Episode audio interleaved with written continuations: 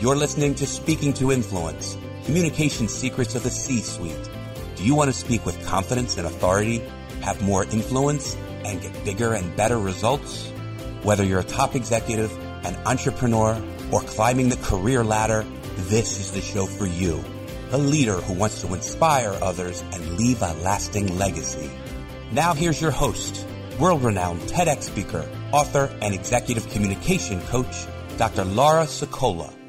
Welcome to the podcast, Speaking to Influence, Communication Secrets of the C-Suite. I'm Dr. Laura Sicola, your host, founder of Vocal Impact Productions and author of Speaking to Influence, Mastering Your Leadership Voice. My guest today is Cindy Lewis. She's the Chief Financial Officer of Coho Partners, an investment management firm that delivers an investment strategy where protection and participation meet. Cindy, welcome to the show. Thank you, Laura. Thank you for having me.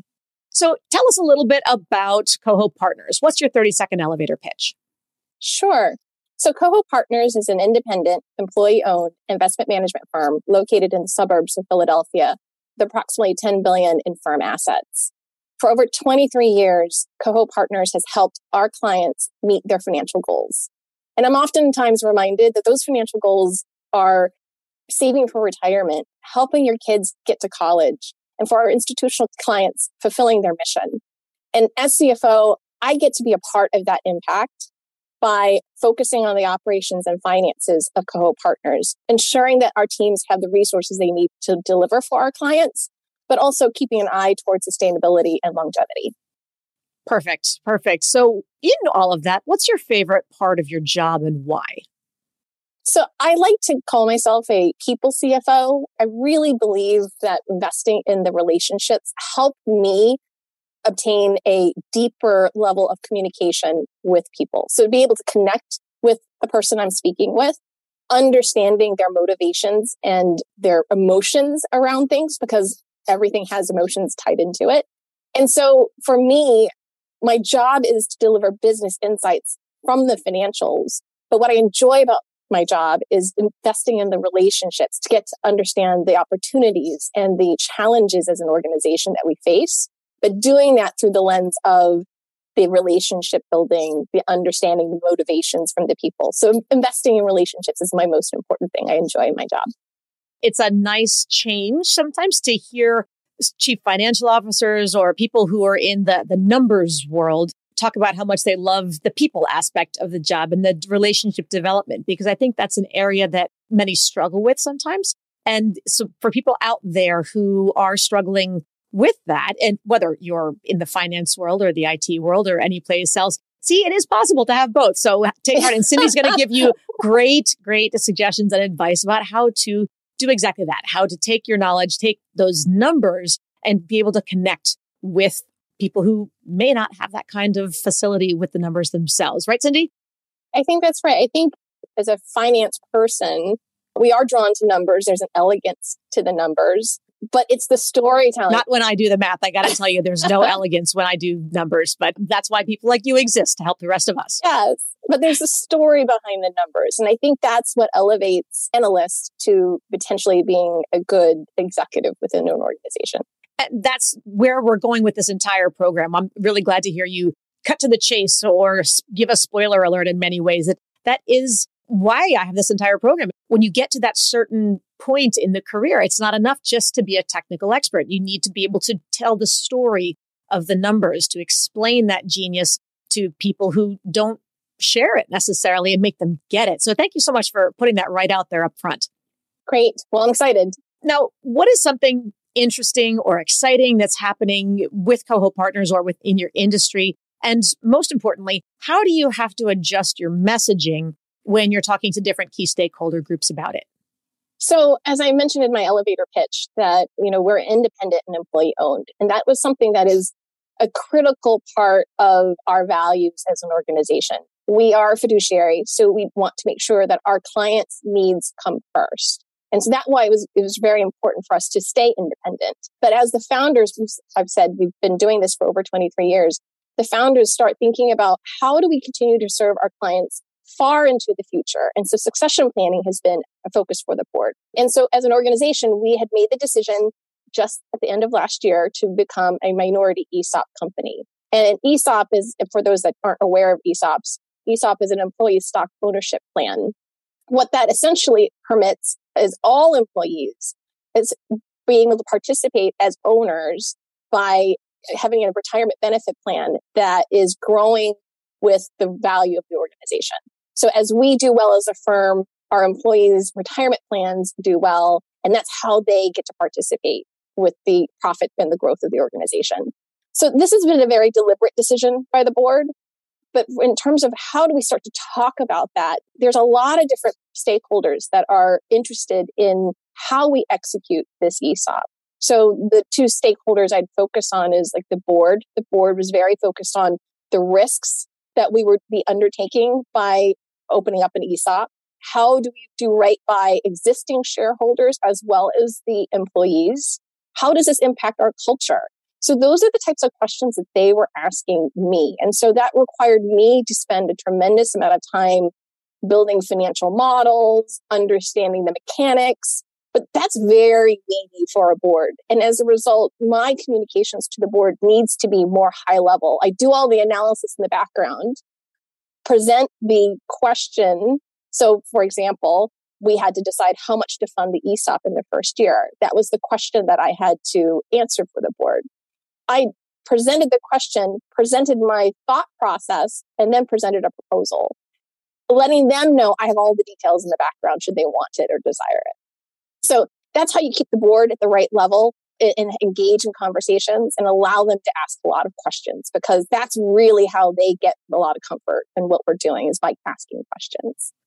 Terrific. And yes, with the other group, no, that's perfect. So there's, and I appreciate that you just walked us through various stages of if you're going to address the board at their level, keep them engaged, but provide them as much information as they need, but not more information than they need to have those multiple steps. So if you miss those steps, go back, rewind the last minute and a half or so and catch how she walked them through from the question, her thought process, the importance of walking someone through your thought processes, not every thought you had over the course of the last six weeks of analysis, but the primary high level thought. And then the so what, the analyses, the outcomes afterwards. I think that's a great strategy to approach. And a lot of people don't really put those pieces together that succinctly. So thank you for sharing that. What about talking to the actual employees themselves? How do you yeah. how do you message the notion of an ESOP? Because I don't think a lot of them probably knew what that was.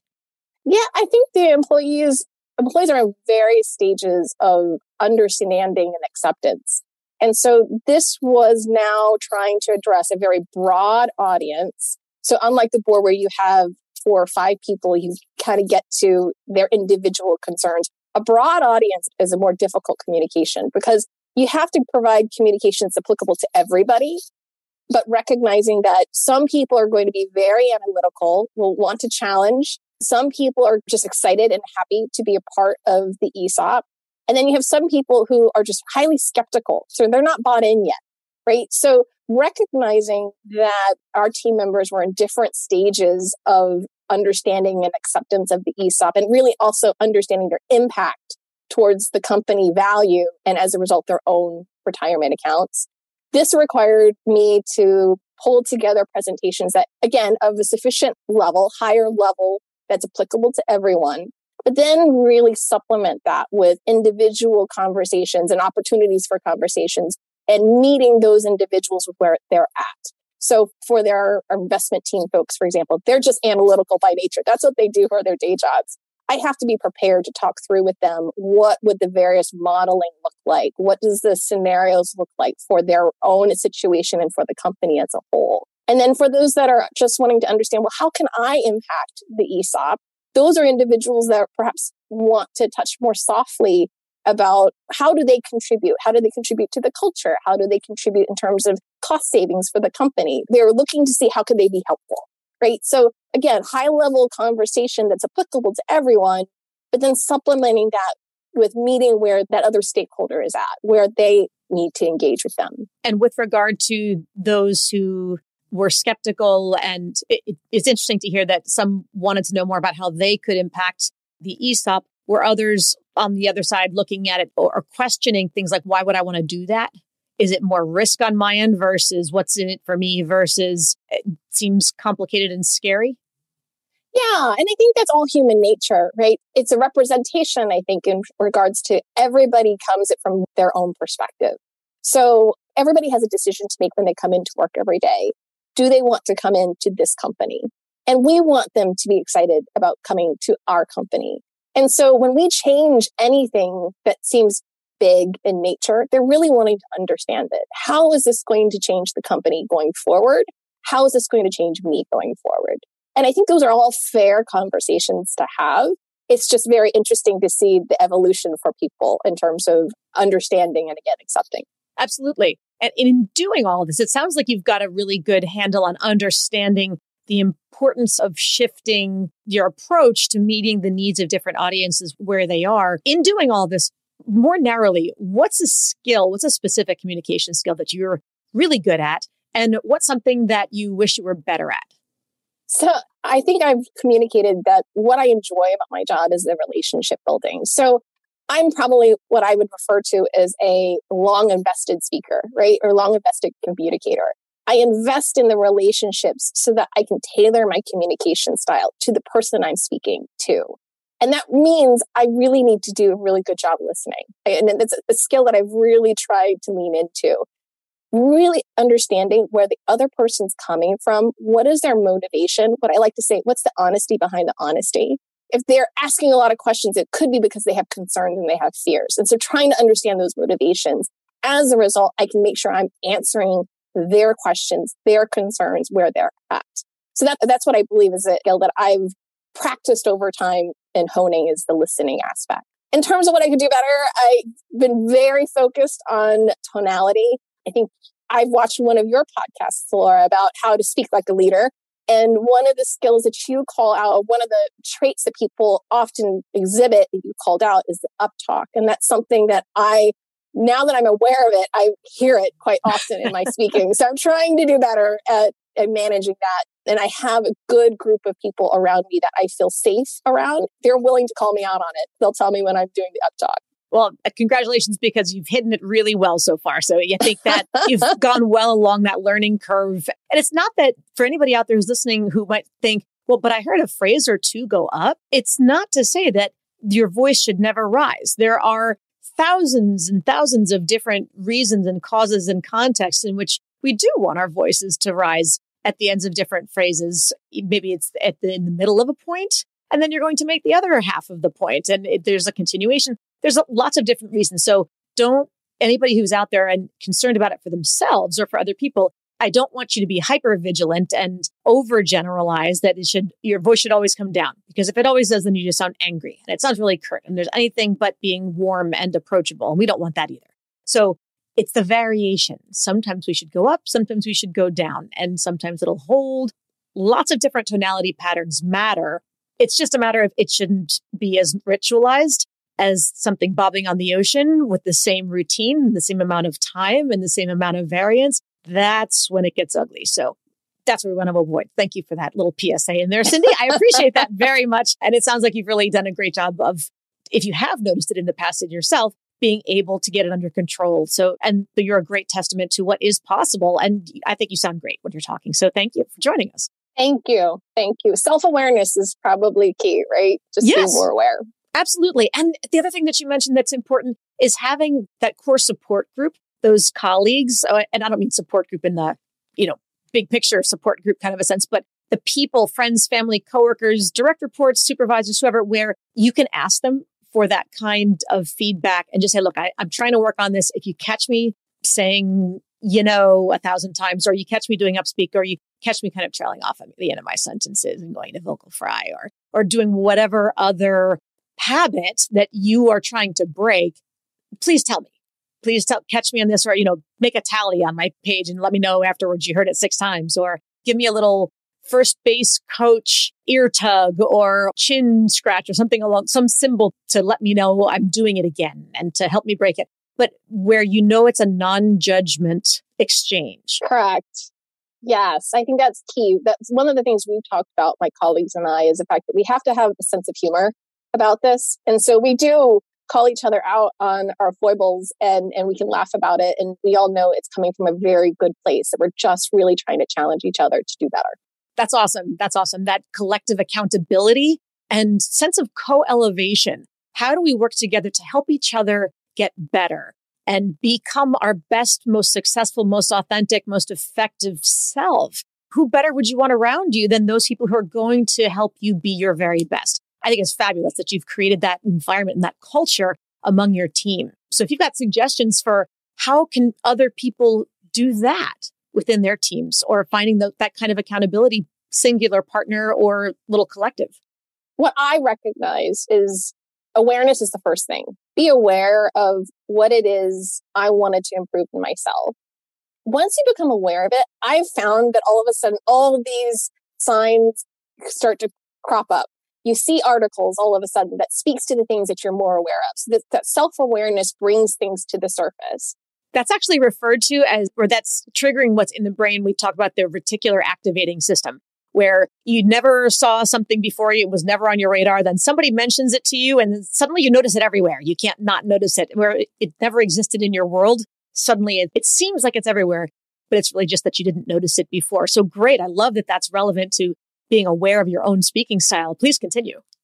Yeah so what i went through specifically is that i started seeing articles, TED Talks that started to come up. I have no idea if it's algorithms that's in Facebook that's picking out things that I'm searching for. And it came up through my conversation initially with my line manager.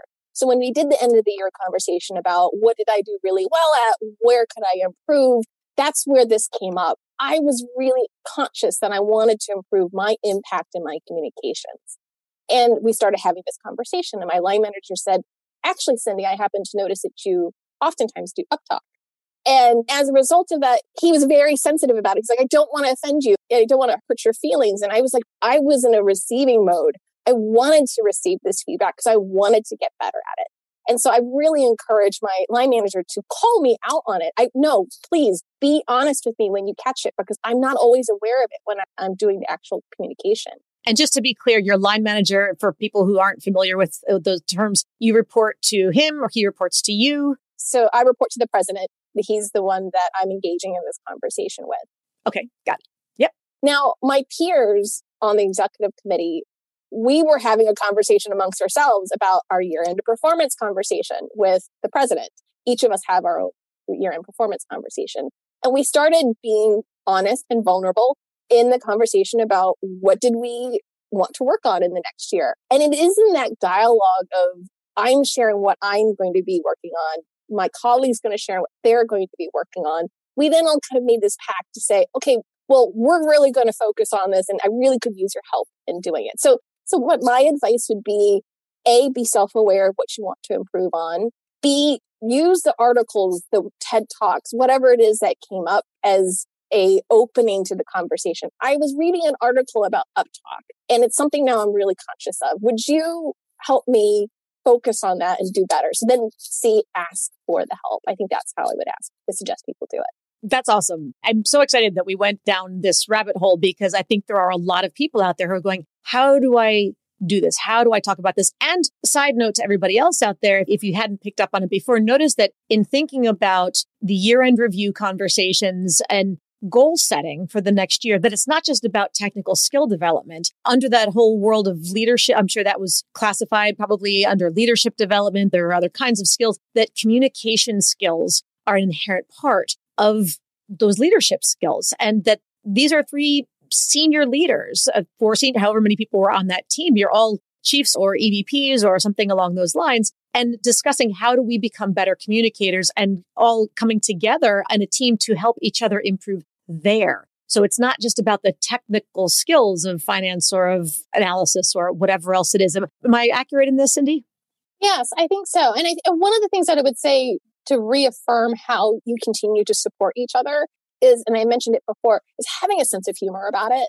If you take yourselves too seriously, if I take myself too seriously and I get this feedback for the 15th time that I did Uptalk I could really start to do some damage psychologically with myself, right? Like I just can't get better at this. And that's how I would start to mentally feel. Whereas I think if you have a sense of humor about it with your colleagues and your colleagues can have a sense of humor about it with you, then they're more willing to engage. If they feel like they're hurting your feelings, they're, they're not going to want to be honest with you. Yes, 100% agree. Eh, is there a way? Is there a cue? So I think in part, knowing how to give someone feedback along those lines, especially when they have requested such feedback, is also to ask the person, how would you like to receive it? Not just do you want the feedback? How do you want the feedback?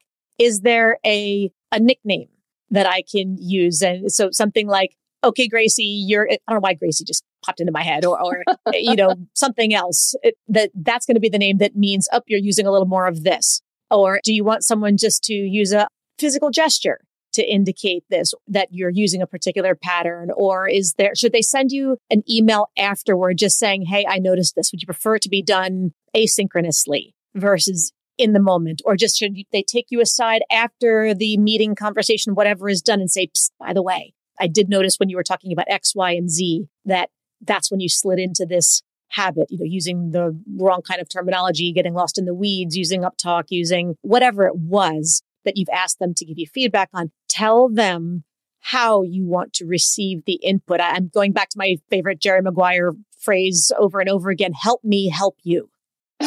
because it allows people to then feel safe to give you the feedback that you've asked for without worrying about hurting your feelings because you've told them how to do it in a way that you'll be most open and most receptive to it. Was there any particular way, Cindy, where you would ask your people to give your feedback or way that you realize that you are most comfortable receiving it? You know, so as a group, we acknowledge that there are certain turns or phrases that we'll use that, that signals. So, for example, one of my colleagues will often say, Cindy, that was a great presentation. You know what we usually call each other out on? Like that's what he usually says. You know what we call each other out on? And he doesn't even need to say anything more beyond that because it's a turn of phrase that we now know what it represents and what it stands for. And there's a recognition here that this is a journey of improvement. So this isn't going to be by the 10th time I should magically have stopped doing the up talk. This is about recognizing it over time, continuing to make changes over time. And that's why I appreciate the fact that we're not having a 15 minute diatribe about how I did up talk in this last conversation. It's just one turn of phrase that I can recognize it and then we can move on. Right. It's not, we're not making a big deal about it. Perfect. It's like that third base coach or first base coach, just some sort of signal. As you said, the, the signal, the pulling of the ear, maybe that's the signal that we're going to go with, but it, it's like that. Well, and your version of that is just a verbal version of the ear tug saying, hey, Cindy, remember what we talked about? Yeah. All right, here's the bell. You know, here's the ding. Whatever's your word, your phrase, you know what it symbolizes. Having that code word, that safe word, we'll even call it, to be able to say, you know, just letting you know. I think that's great. It's such a great tool. It's such a great tactic to use. It's so easy and it's so unassuming to be able to do that. So everybody out there, I really, really, really hope that you're, I'm going to allow this to stand in the dead of our normal 24 hour influence challenge. And I'm taking over this one. I'm going to totally hijack the 24 hour influence challenge because we've talked about this. So I'm going to encourage everybody out there to find an accountability partner and do what Cindy has just suggested, which is figure out what is something that you want to get better at doesn't have to be the examples that we've talked about upspeak or vocal fry or anything like that whatever it is you want to improve on and come up with your signal with your partner who you want to hold you accountable for this stuff. What's going to be your word or your ear tug physical gesture? Or is it going to be a text message with a certain emoji that you're going to get later on? What's going to be your safe signal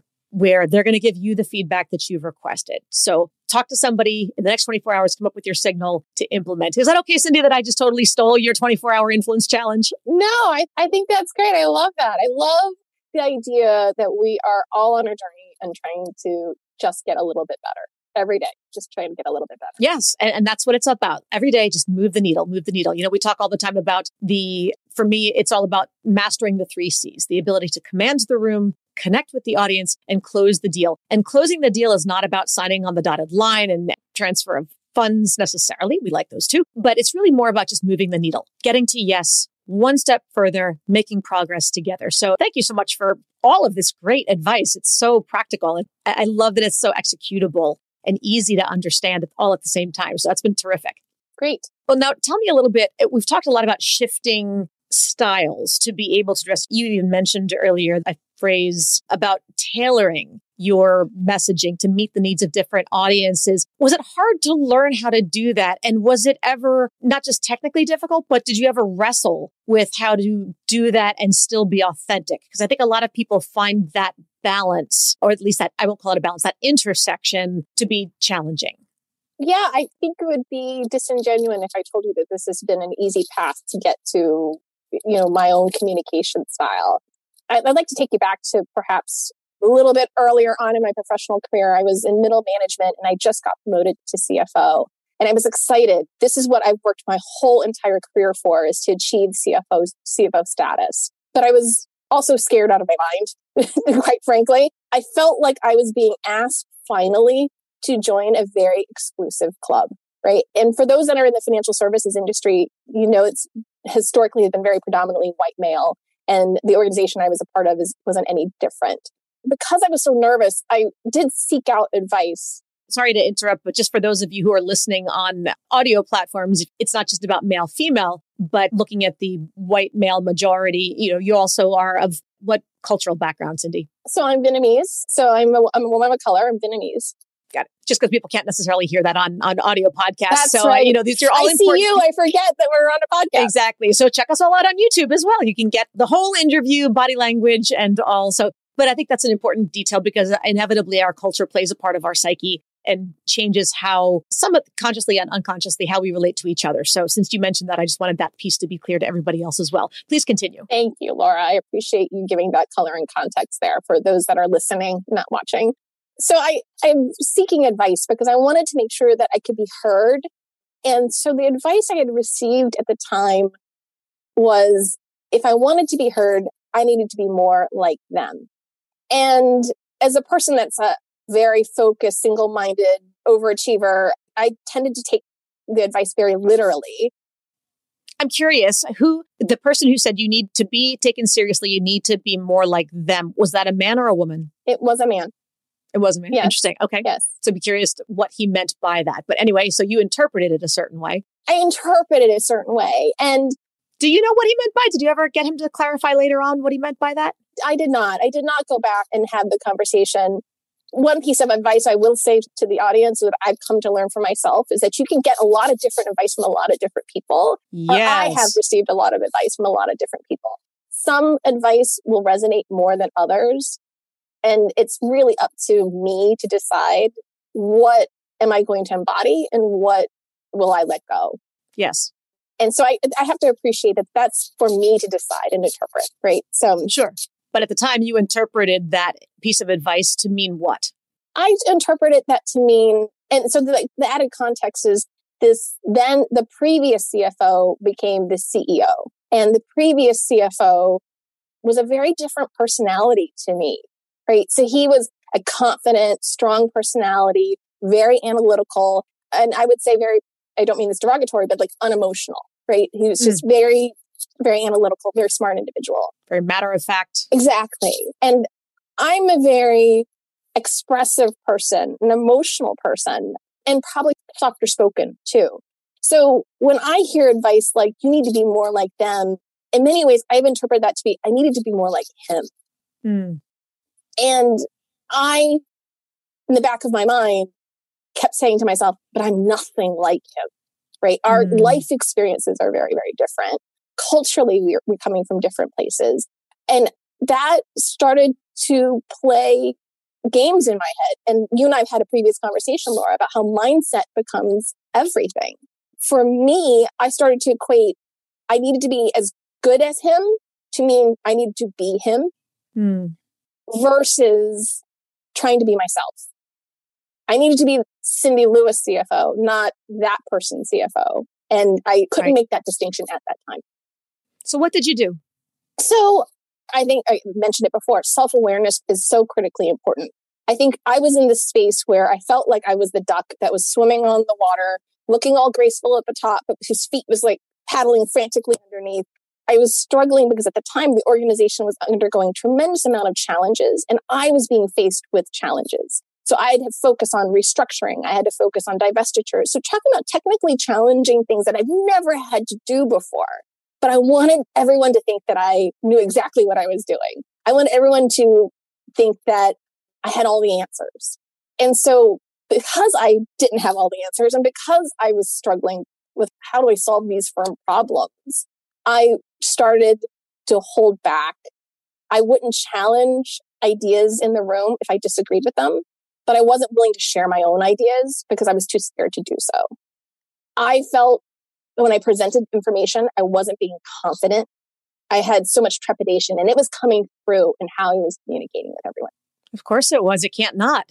Yes, mindset becomes everything. So, what did I do about it? I think sometimes you have to get to a real extreme place of I was so unhappy. I was uh, so unhappy of who I was being or trying to be or pretending to be. I was recognizing I was trying to be an executive, but I was failing to be a leader.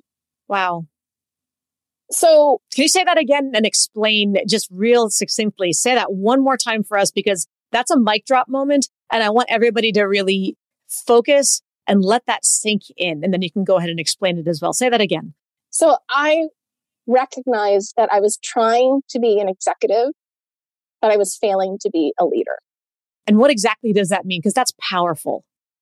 So for me, I was going through the motions of being a CFO. I was doing the analysis. I was doing the presentations. I, was being in the room as the CFO, but I wasn't commanding the leadership moment, right?